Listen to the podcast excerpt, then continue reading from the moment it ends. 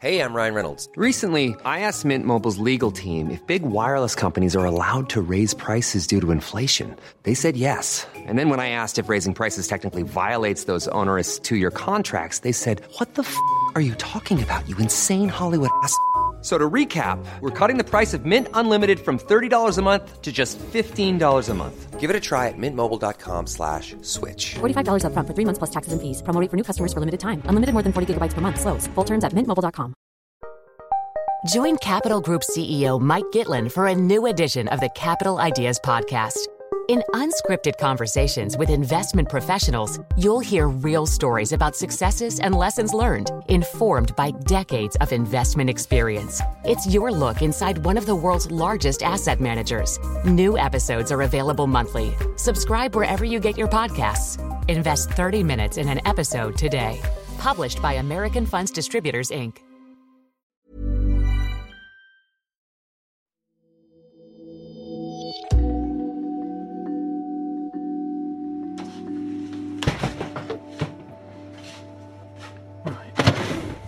we got here?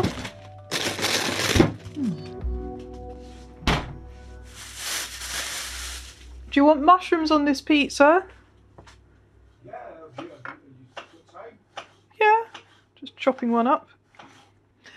We usually talk about investment decisions on Money Clinic, but it tends to be about what you might put in your pension or stocks and shares ISA, not about what you put in your shopping basket.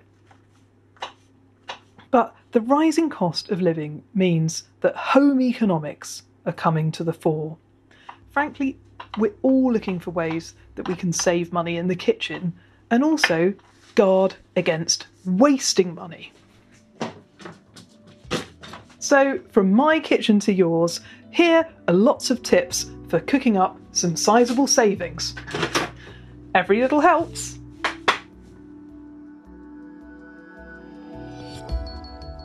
Welcome to Money Clinic, the weekly podcast from the Financial Times, all about personal finance and investing. I'm Claer Barrett, the FT's consumer editor. This week's episode is particularly close to my heart as I love cooking and I love saving money. We're going to run you through some innovative ideas on both, and one of them will involve rethinking the relationship you have with your freezer. The best way to think about your freezer is to think about it like Netflix. Gone are the days that you need to cook at six o'clock at night. You now can cook whenever you want. But how can we make our cooking more efficient in terms of both time and cost? You may well have spotted a cult item on social media right now the air fryer. The average household spends about 43 minutes cooking a day. That's in an oven. So if you switch out an air fryer for that, you're going to be spending about a third less time and money on cooking. Okay, chefs, let's get started on our cooking hacks recipe. In the last episode, we met 25 year old Susanna, who lives and works in London and, like many of us, is trying to keep a grip on her rising food bills.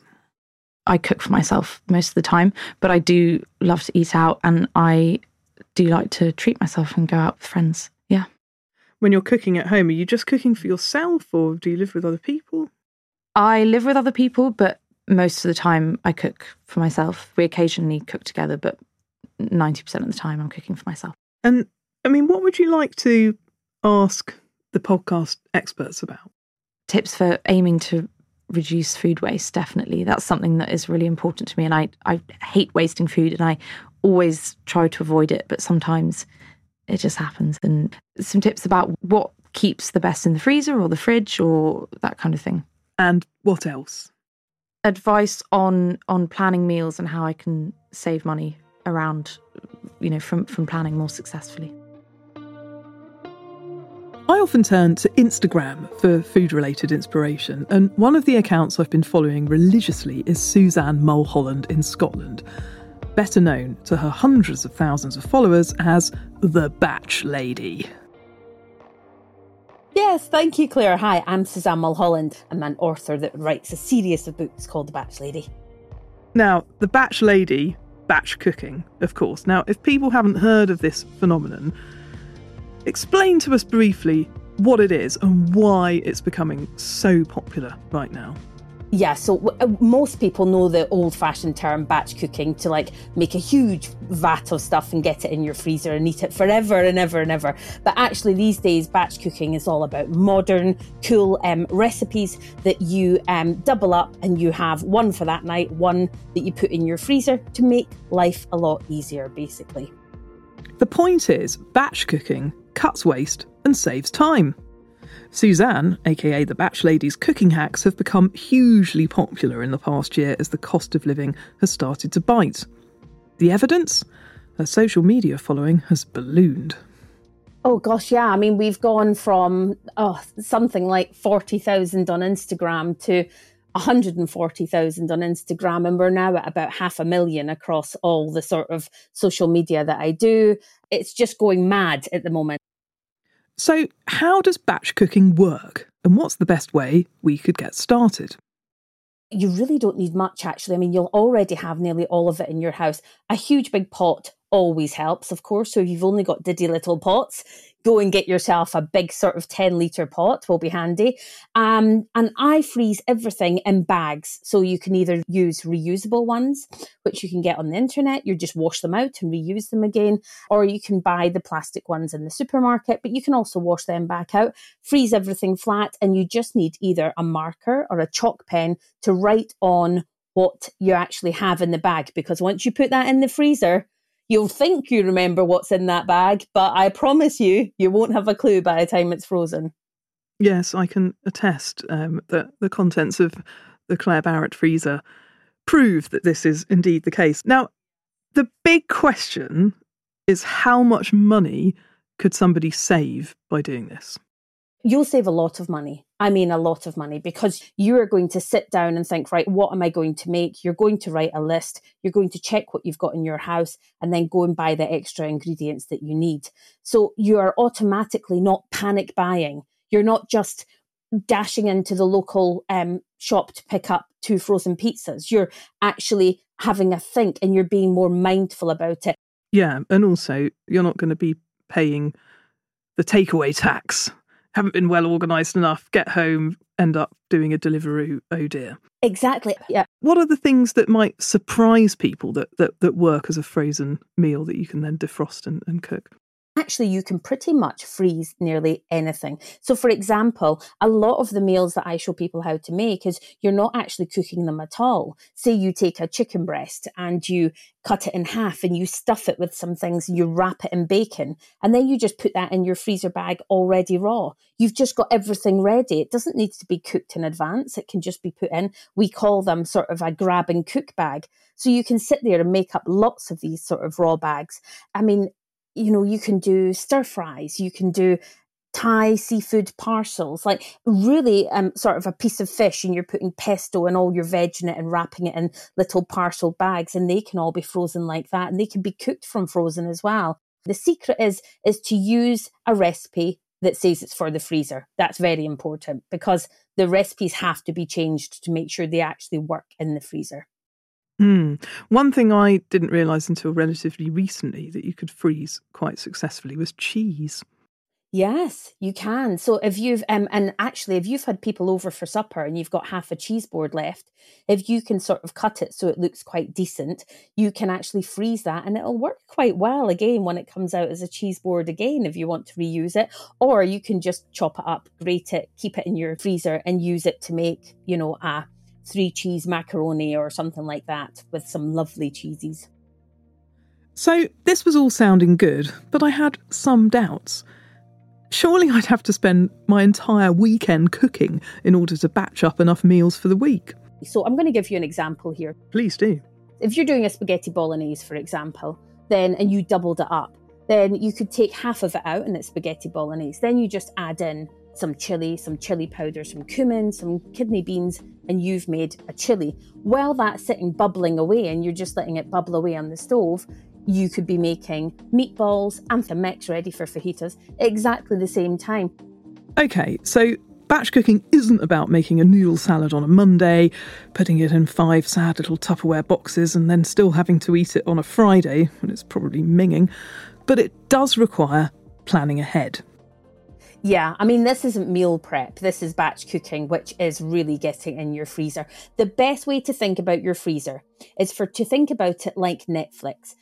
Gone are the days where we used to all watch live TV and then when the adverts came on, have to run up and go and make a cup of tea and come flying back to watch the rest. We now just use a remote control, pause it, come back whenever we want. Batch cooking is exactly the same. Gone are the days that you need to cook at six o'clock at night you now can cook whenever you want in your pajamas on a Sunday morning watching a movie. You can cook whenever you want, put it in your freezer. That is your remote control. You're pausing it, have it whenever you want it.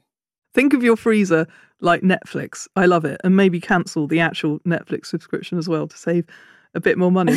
in terms of forethought in the morning, what you're going to be cooking in the evening, how much defrosting is involved with the batch cooking method? Okay, so it really depends what you're cooking. But the general thought is if it's fish, you don't need to defrost it. If it's chicken, you do need to defrost it. Red meat, you don't need to defrost. So basically, if somebody's following my recipes, it tells you at the bottom whether you're going to defrost it or whether you're going to cook it from frozen. And on the front of the books, always has a big list of all the recipes that can be cooked from frozen. One thing you will need to do to get started on batch cooking is to stop using your freezer as a dumping ground just keep a little list at the side of the fridge. You take something out, score it out, you put something in, add it on, and then it just allows you to use it like this working machine that's actually there to help you in life. And the fuller your freezer, the cheaper it is to run. Batch cooking is all about efficiency, both the time it takes to plan and cook meals, but also the cost savings.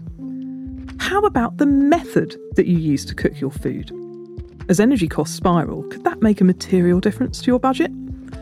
Air fryers have been trending on social media in recent months, but I wanted to find out exactly what they do and how much they cost to run. I met up with Archie Lassiter, sustainability lead at energy company Utilita. He's just completed a study into the costs of different cooking methods in conjunction with Iceland, the supermarkets.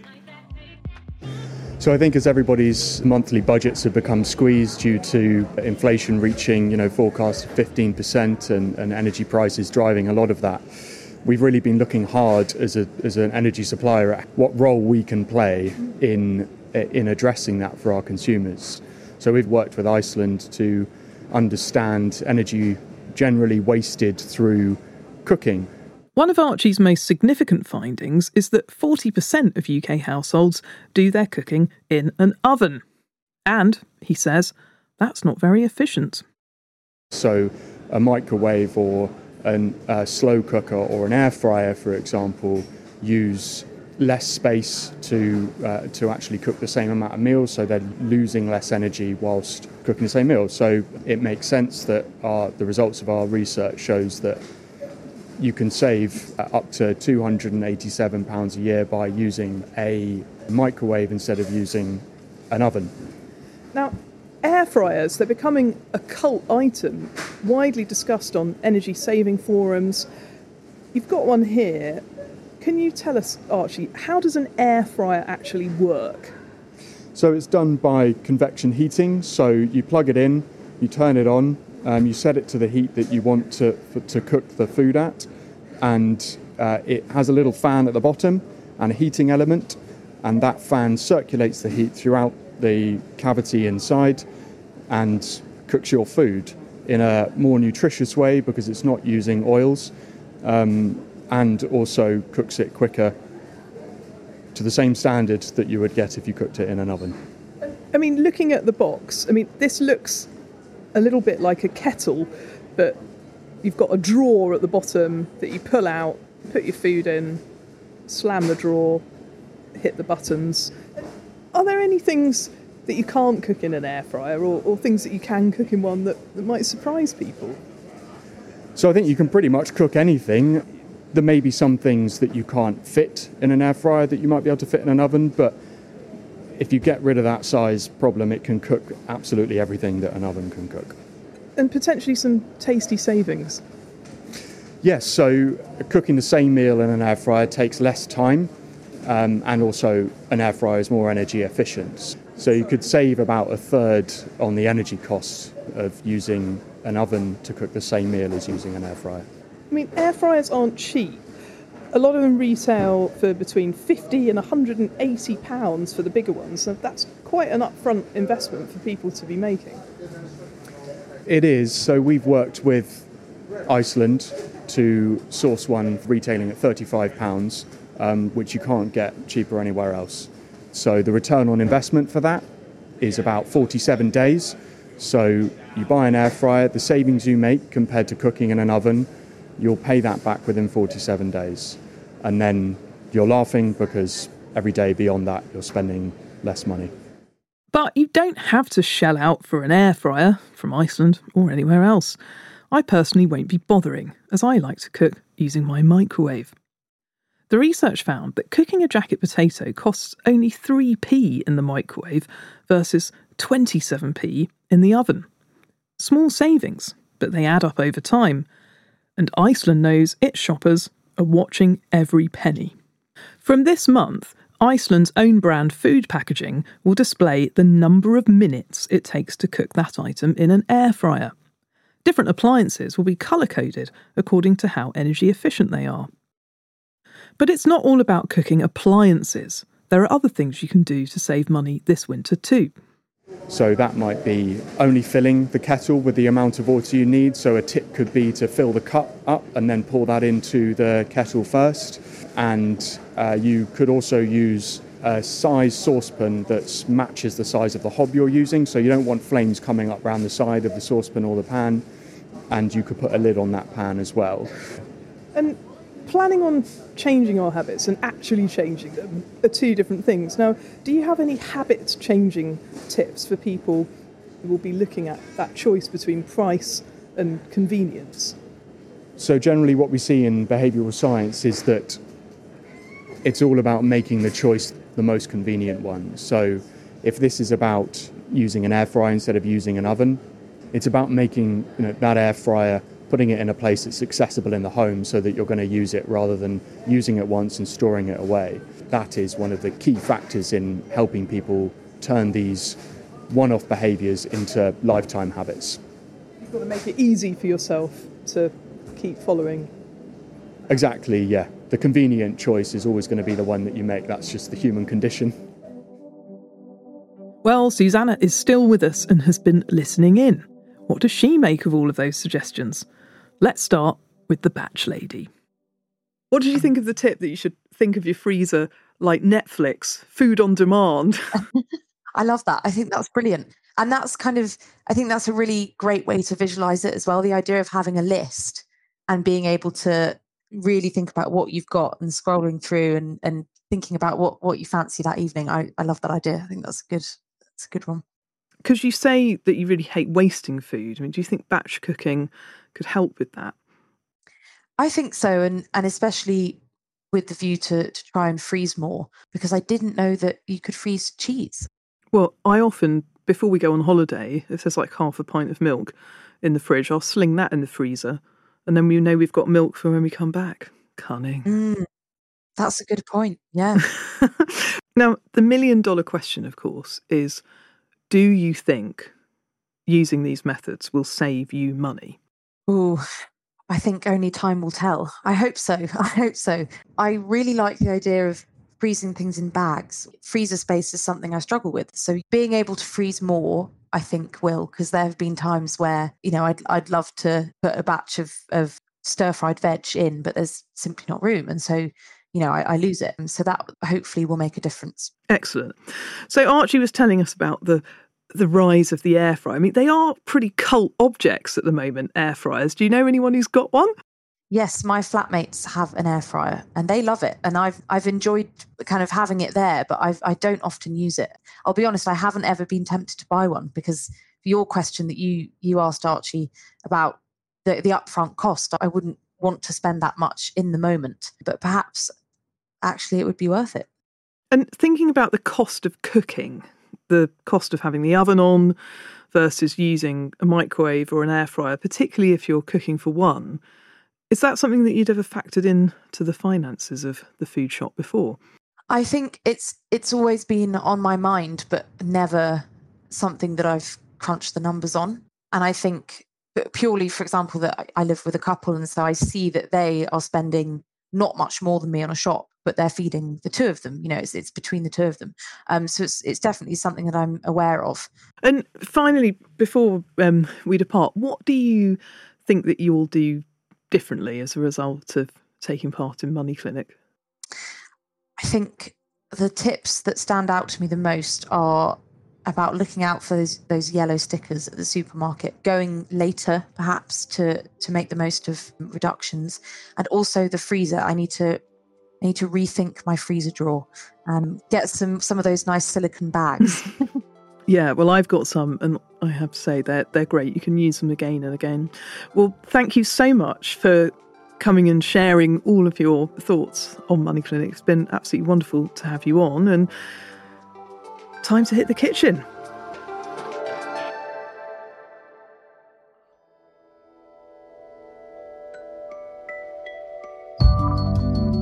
That's it from Money Clinic this week, and as the bills go shooting upwards, we hope these episodes have given you some useful tips on how to save money on one of life's essentials. If you'd like to chat with me on a future episode of the show, then get in touch. You can email me, our address is money at ft.com, or DM me on Twitter, Instagram, or TikTok. I'm at Claer B. Money Clinic was produced by Persis Love and Philippa Goodrich. Our executive producer is Manuela Saragosa, our sound engineer is Breen Turner, and the original music is by Metaphor Music. And finally, the Money Clinic podcast is a general discussion around financial topics and does not constitute an investment recommendation or individual financial advice. For that, you'll need to find an independent financial advisor. That's the small print over and done with. See you back here soon. Goodbye.